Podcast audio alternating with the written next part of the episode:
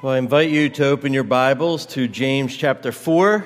We'll be looking at verses 8 to 10. However, I'll begin reading in verse 6. This is the second part of James' Ten Commandments. Hear now the word of the Lord. But he gives more grace. Therefore, it says, God opposes the proud, but gives grace to the humble. Submit yourselves, therefore, to God. Resist the devil, and he will flee from you. Draw near to God, and he will draw near to you. Cleanse your hands, you sinners, and purify your hearts, you double minded. Be wretched and mourn and weep. Let your laughter be turned to mourning and your joy to gloom. Humble yourselves before the Lord, and he will exalt you. Father, we humbly come before you now, asking that you would speak to us through your word. In Christ's name. Amen. Well, as I mentioned, we continue this week where we left off last week, looking at James' Ten Commandments. And I want to remind you of the context, uh, beginning in verse 6 to 10. At the end there, we have a call to humility. That's the key to this passage, is this idea of humility. James is calling us to humble obedience. We need more grace and only the humble receive grace, and so we must learn to walk in humble obedience before God. And that's what James is teaching us to do with these Ten Commandments. They show us how to humble ourselves before God. And last week we began with active allegiance. Uh, we talked about that. That's what we looked at. We, we must submit to God. That was one command. And we must resist the devil. And that was the first point. Well, this morning we're going to look at the remainder of the commands, and we'll do it under three headings that I mentioned last week active intimacy, beginning in verse 8, active purification at the end of verse 8, and active repentance in verse 9. And then I'll just close and we'll look at verse 10 together. And so we had active allegiance last week. This week, first active intimacy. Look at the beginning of verse 8. Draw near to God, and he will draw near to you. Now, this contrasts with verse 7. In verse 7, we're called to resist the devil, and he will flee. Here in verse 8, we're called to draw near to God, and God draws near to us. The devil turns his back on us, and God turns his face toward us. And, and that's what we want. Two great promises here Satan flees, so resist, and draw near to God. Why? Because when we do, he promises to draw near to us. Now, if you're anything like me, you want to turn that around. God, show yourself, reveal yourself, draw near to me, and then I'll take the effort and time and try to draw near to you. But that's not what is said here. Um, one writer said, We always want the promise before the command, but that is not James' order here. For the believer, we must first draw near, and then God draws near to us. See, if we're going to endure this battle between the world, the flesh, and the devil, the one thing we need most to do that is God. If we're going to conquer the world, we're going to conquer the flesh, we're going to conquer the devil, we need God. We need a relationship with Him. We need communion with Him. We need His partnership. We need His presence. We need His power. Uh, the image here is of the prodigal son. You remember the prodigal son. He, he, he left home, but then he realizes it was better off at home and he makes his way home. And as he's drawing near to his father, while he was still a ways off, his father saw him, and his father, filled with compassion, runs to his son, throws his arms around him, and kisses him. That's Luke chapter 15. Uh, the father smothered him with kisses. See, when you move toward God, what you find that he's already moved toward you. Kent Hughes put it this way if you inch toward God, he will step toward you. If you step toward God, He will sprint toward you. And if you sprint toward God, He will fly toward you. See, the, the place of safety, beloved, for the believer, the place of refuge and strength for the believer, the place of security in the midst of our battle with the world, the flesh, and the devil is in the very presence of God. If we're going to win that battle, if we're going to win the fight, we must be in intimate fellowship with the Father. Last week we talked about that uh, these are military terms. It's a, it's a battle we're in. And, and for us to win our battle, we need to be near the Father. And so James is saying, draw near to Father God. So, how do we draw near to God? Well, in the Old Testament, that term, draw near, is used of the act of repentance itself. And we're going to look at repentance as our third point, so we'll hold off for that. Um, but return to me, he says in Zechariah 1 3, and I will return to you. Repentance. But it's also used in the context of worship in general and prayer in specific. Uh, uh, Psalm 145 says, The Lord is near to all who call on him, to all who call on him in truth. And so, uh, that's your answer. How do I draw near to God? Repentance, worship, and prayer. We'll look at repentance, as I said, but here I want to focus on this worship and prayer. Do you want to draw near to God? Do you want to cultivate this act of intimacy with God? Then you must come to worship Him on His appointed day when He promises to meet with His people, week in and week out, year after year. And it's not just enough, why I, I made it into the door, I can check that off. It's, it's preparing for it, it's engaging it, it's saying, Lord, speak to my heart, show up this morning morning and speak to your people. That's how we draw near to God.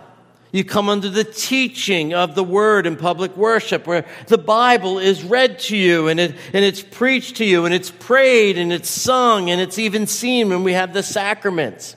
You're coming under the word of God. You must take advantage of every opportunity you can to have fellowship with God. You know, think of the, the first time someone falls in love. Maybe it was the first time you fell in love with your spouse, and as you started to get to know one another, your love started to grow, you were always together. And it always annoyed people. And they'd look for you, and you, had, you were making excuses. Well, you know, I got to go over so and so's house, and, and your parents, that would be your excuse, but I got to go see her, or I got to go see him. And like I said, your friends got upset because you were never with them anymore. You always wanted to be with them. And then you dated for a while. Let's assume this isn't your spouse now. It's just a date. And, and, and after a while, the relationship grows cold and, and you walk away. And you knew something as an outsider looking at my friends or my friends looking at me. There's something wrong in that relationship. It's going to end soon. Why? Because everything I just described when the first met wasn't happening anymore. Well, how about we apply that to our walk with God? Do you long to be in the presence of God? And do you, eh, do you long to worship God each Lord's day? Do you look forward to that? Do you often spend time speaking to God during the week in prayer? One writer said, Do you wake with God and then report to Him again in the evening as well as throughout the day? Do you talk about God and the things of God with people? That is, is your conversation seasoned with biblical truth whenever you have opportunity?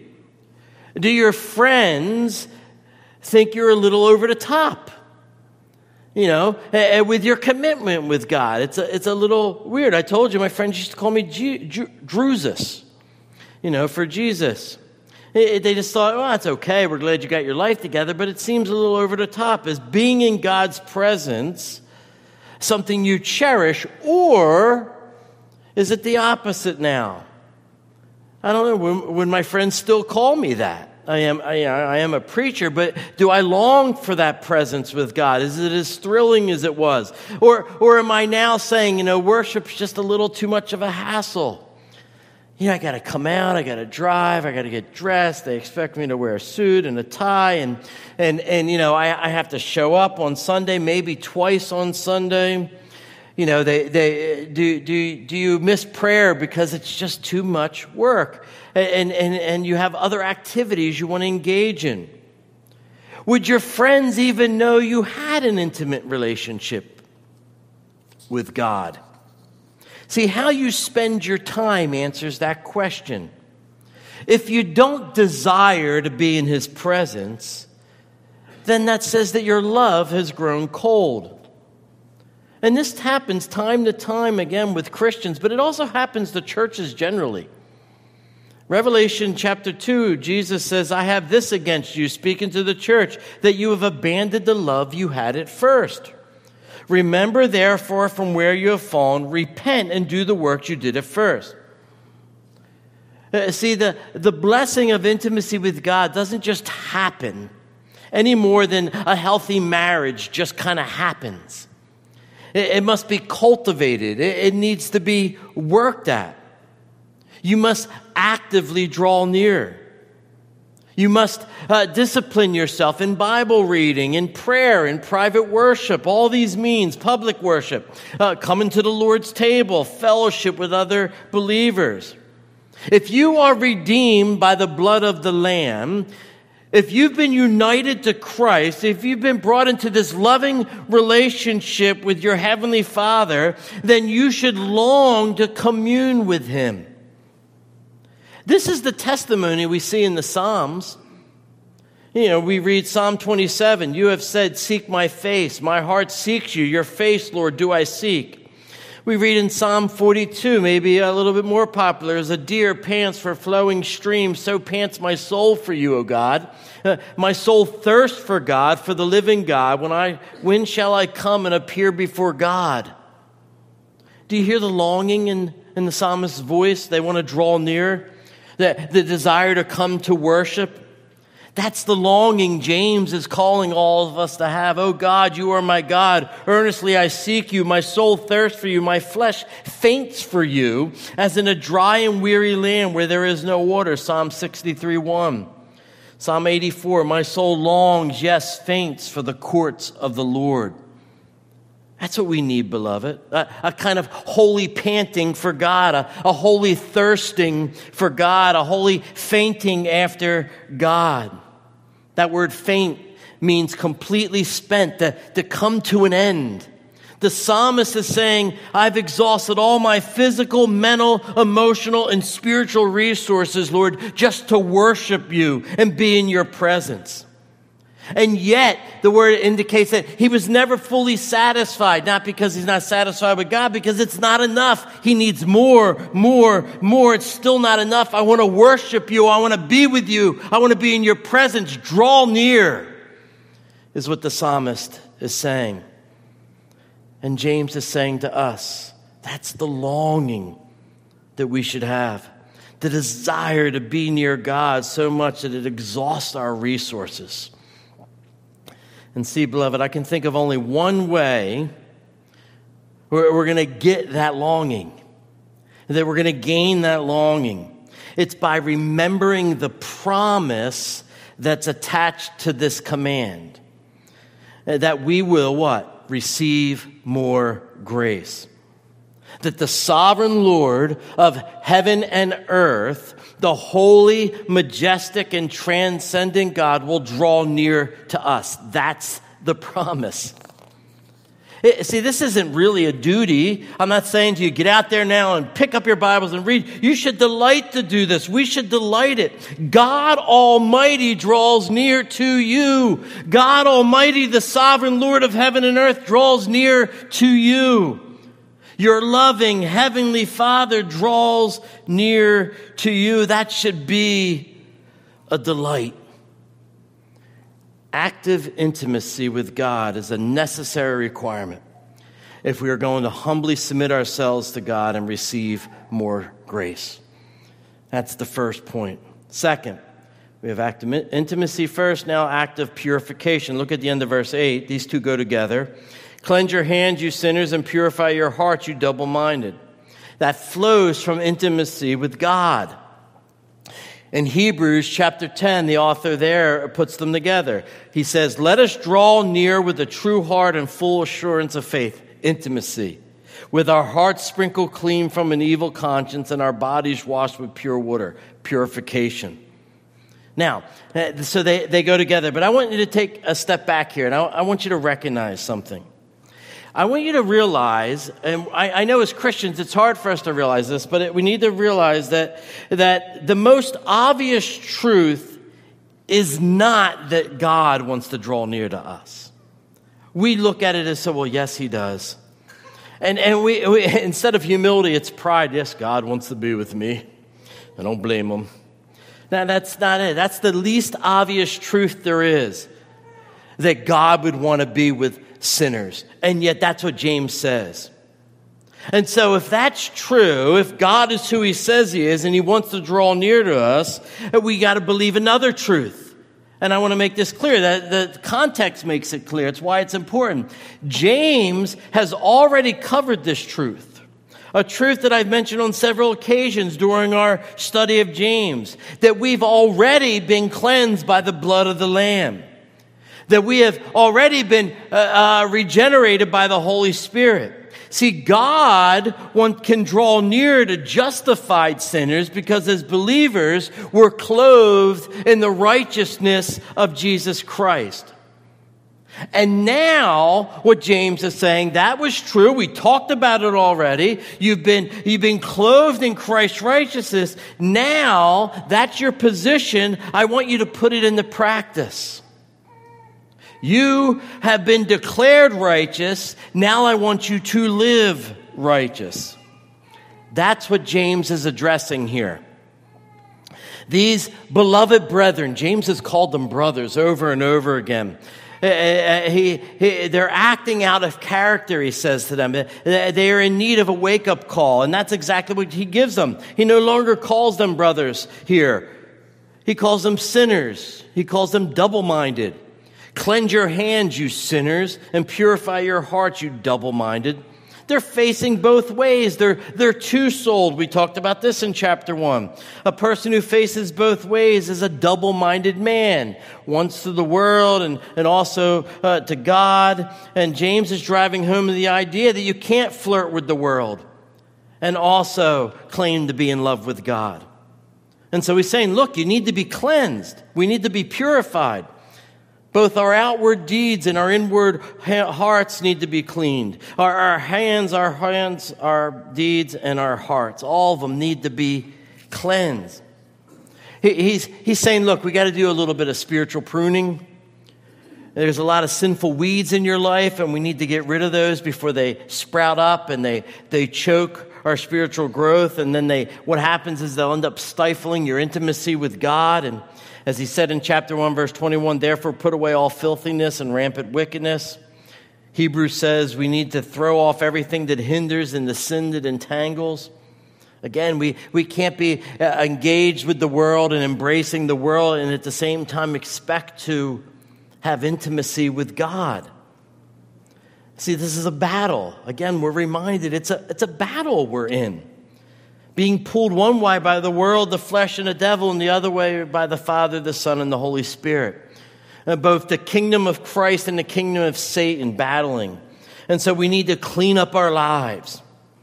Cleanse your hands, he says. That, that phrase reminds you of the Old Testament cleansing rituals.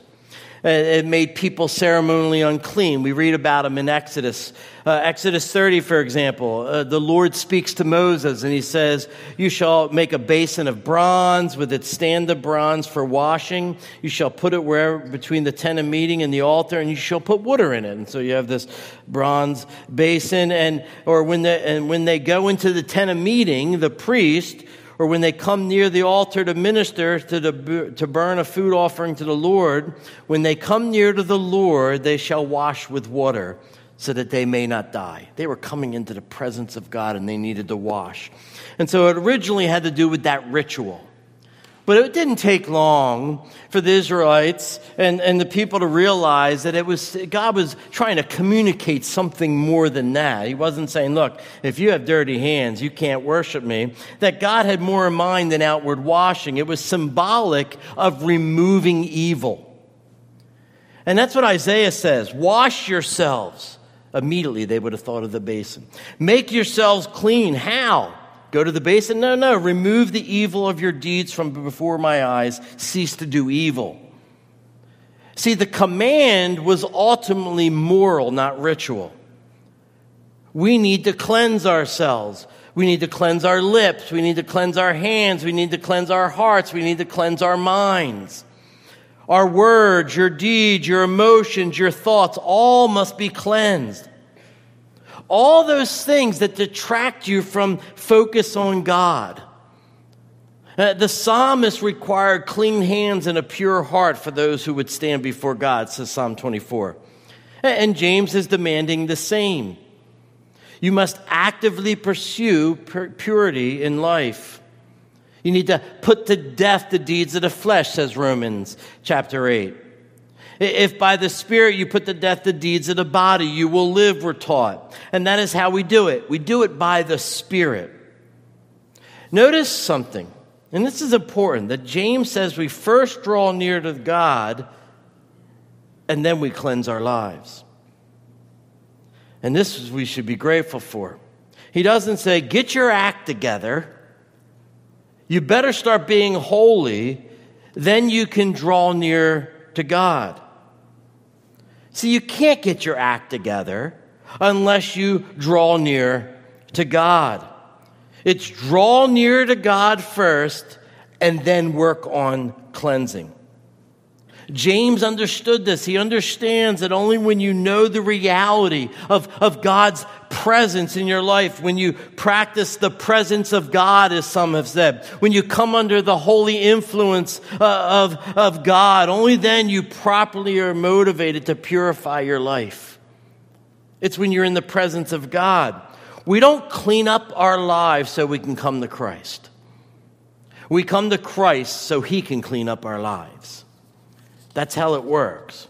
And so the greatest, greatest means of purification, the greatest means of cleaning up your life is, is an experiential knowledge of Christ. The more you know Christ, the more you will want to purify your life. And the more you purify your life, the more you will grow in your intimacy with God. I had a professor say to me once when I was in Bible college that either you will continue to sin or you, or you will continue to pray about it, but you won't do both. And what he meant was if you pray long enough, either you'll quit the sin or you'll quit the praying. And, and, and, and, and that's the way it is. The more I knew Christ, the more I wanted to purify my life. Oh, I wasn't perfect. I'm still not perfect. You're not perfect. But the more I grew in my knowledge, uh, the more I grew in my intimacy with God, the, the, the more grace He gives, the scripture says. And, and, and as I draw near to Him, I, I, I want to purify my life. And that is the process. That is the promise. In 2 Corinthians 7, we read, Since we have these promises, beloved, let us cleanse ourselves from every defilement. James has been saying it over and over again. The pursuit of holiness is your lifelong pursuit. Now, what do you do for a living? I pursue holiness. I also work here, but I pursue holiness. That's your job, as it were. Nothing is more important, important than pursuing holiness and pursuing the presence of God in your life. That's why I can't really emphasize it enough to say you need to come to worship prepared to meet with God. You need to be in, in a Bible study. You need to be in a fellowship of some kind. You need to be praying. You need to come to the Wednesday prayer meeting. You need to take the Lord's Supper. You need to understand the importance of these things. They're not only the means of drawing near to God, they're the means of God that God uses to cleanse us as well. Uh, these are the means He's provided. And, and maybe you're listening now and you're, and you're saying, you know, yeah, I've never had that much passion for God. I mean, I, I'm excited that I'm saved, but I don't remember ever fainting. And I, and I haven't panted much. you know, and, and, and I, I just don't have the passion that the psalmist talks about. At best, I'm on again and off again. And if that describes you, well, no, it describes me too. And God has provided for that as well with the gift of repentance. That's our third point active repentance. We had active intimacy, active purification, and now active repentance. Look at verse 9. Be wretched and mourn and weep. Let your laughter be turned to mourning and your joy to gloom. See, James is driving you down. He's driving you lower and lower. We've been called to take sides, to submit ourselves under God, which leads us what? To resist the devil and draw near to God. That in turn prompts us the, the, this longing to be more like Him. And the more actively we pursue this holiness, the more deeply and sorrowfully we feel when we sin against Him. Because why? Because our, our shortcomings are exposed in the light of his grandeur. And because of this, we grieve, as the NIV puts it. We read, we mourn, and we weep. Our laughter is turned to mourning and our joy to gloom. Uh, James is basically saying, look, take sin seriously. It's not something to joke about. It's not something to laugh about. It's an affront of God. And so a true knowledge of God uh, should bring to the forefront of our minds the total depravity of our heart and should cause great sorrow. James isn't saying, look, walk around depressed or you really don't love God. You know, put a frown on your face. He's, he's not denying there's joy in the Christian life, even though we sin regularly. He, he's using the language of repentance. And, and he's saying, don't take sin lightly, either in yourself or in others. Repent of it. Turn the other way, leave it behind. And part of that includes a godly sorrow. It, it, it's not just crying because you got caught, it's, I, I, I'm offending you, Lord. Think about it. When your sin in your life now hurts somebody you love, you, your anger gets the best of you and it hurts someone you love. What happens? You, you weep. You don't start laughing over it, or you don't really love them, do you? If you did, I don't recommend it anytime soon to laugh at your spouse after you yelled them. You know, you, you, your mourning, your laughter is turned to mourning and your joy is turned to gloom. That's the point James is making. See, either we can laugh now over sin and mourn later over judgment, or we can mourn now over sin and rejoice later over God's grace. And James isn't saying anything more than what Jesus said. Blessed are you who weep now, for you shall laugh, Luke 6 21. But then he goes on to say in verse 25 of chapter 6 of Luke, Woe to you who laugh now, for you shall mourn and weep. And so it's really a choice. Which will it be? It, it, it's, it's, you're presented with this choice now. You have to choose one. Laugh now, weep eternally. Weep now, rejoice eternally. See, James is calling us to repentance. It's a call that's found throughout the scriptures. Hear the call Matthew 3 repent, for the kingdom of God is at hand. Acts 3 repent, therefore, and turn again, that your sins may be blotted out. Acts 8 repent, therefore, of the wickedness of your ways, and pray that the Lord, if possible, the intent of your heart may be forgiven. Uh, uh, second Corinthians, for godly grief produces a repentance that leads to salvation without regret. James wants to know will you continue in your sin or are you going to repent? Are you going to repent? And the choice shouldn't be difficult. It wasn't difficult for the Apostle Paul. Wretched man that I am, he cries out, Who will deliver me from this body of death? He recognized that he was a sinner. His soul and his sin, I mean, his sin caused despair of soul, as it were. He, he wept, he grieved, he mourned. But even in the midst of all that, knowing that his sin was so great, he remembered. He remembered that there's someone greater than his sin. And so he says this in the next verse Thanks be to God through Jesus Christ our Lord. Who can deliver me? Jesus Christ can deliver me. And so true sorrow of our sin causes us to do what? It, it causes us to despair, yes, but to look outside of ourselves, to realize that the answers aren't within us. And, and, and, and, and then it brings us to despair so that we'll see that we can find Christ, I mean, find salvation somewhere else, find forgiveness somewhere else, and find it in Christ alone. So James is saying, look, you're going to fall short. Repent and you can be forgiven. And, and, repentance is very humbling. I mean, you have to admit, I've been going in this direction. Whenever I uh, do something, I start doing something positive, say I'm, I'm reading more, I'm praying more. There's a joy in that, right? You would all agree. There's a joy in that. But there's also a guilt because I know that the last six months I hadn't been doing it.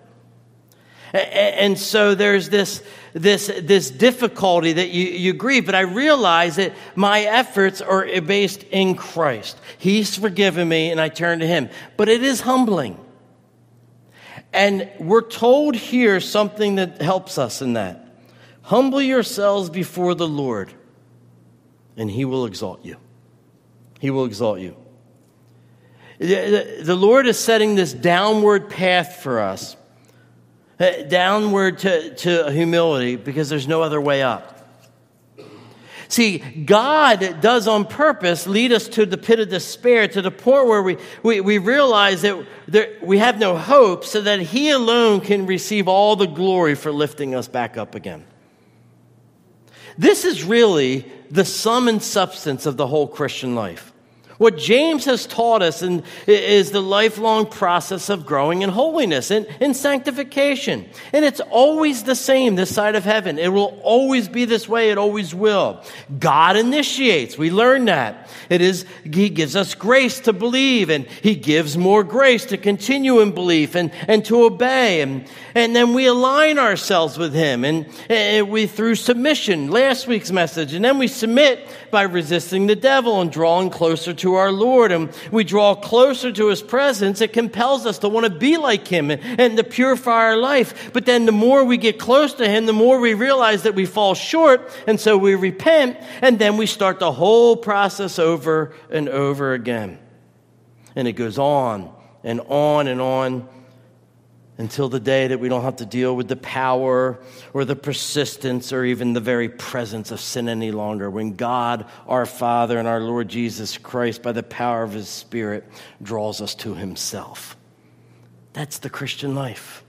Oh, there's other things, but that's the sum and substance of it. It's all by grace from first to last. And so James says in verse 10 Humble yourselves before the Lord, and He will exalt you. You know, many years ago, I'll, I'll close with this. Donald Grey Barnhouse, uh, you've heard me mention 10th Pres. He was the previous pastor before James Boice of 10th Pres. Um, and he spoke at this really great, large convention. And he stood before the crowd and he began his address and he dramatically said, Up is down. And he paused and said nothing and then just said, Down is up. And I'm sure everybody looked at him, but he went on to explain, I'm sure that he was making the point that James is making here that God exalts the humble and brings low the proud. And see, James is only making the point that Jesus himself made. In fact, it's not only the point Jesus made, it's the point that Jesus lived out. We read in Philippians 2 and being found in human form, Jesus. Now, this should be, uh, it should shock us that it says Jesus before humbled. But Jesus humbled himself by becoming obedient to the point of death, even death on a cross. Therefore, what happens? God has highly exalted him and bestowed on him the name that is above every name, so that at the name of Jesus every knee should bow in heaven and on earth and under the earth, and every tongue confess that Jesus Christ is Lord to the glory of God the Father. Jesus humbled himself, and God the Father exalted him. He lived out the very spiritual law that he imposes on us here in this chapter of James. Three occasions, Jesus said, Everyone who exalts himself will be humbled, and he who humbles himself will be exalted. He said it in Matthew 23, he said it in Luke 14, he said it in Luke 18. And so, do you see, James is calling you to live the life of Christ. That's the call here. To do as your Savior did, to do it in the strength of your Savior, and to do it for the glory of your Savior. Humble yourselves before the Lord and he will lift you up. Down is up. Let's pray. Our Heavenly Father, we uh, truly need humility. It is our desire. I'm sure everyone here who believes in you would say that, yes, they want to draw near to you. They, they want to know you. They want to have the passion, and yet we don't. So we ask for your spirit to grant us the, the gift of repentance. And then, Father, for your spirit to strengthen us that we would see past all the things in this world that would draw us astray. And while still living in this world, seek you with our whole heart. In Jesus' name, amen.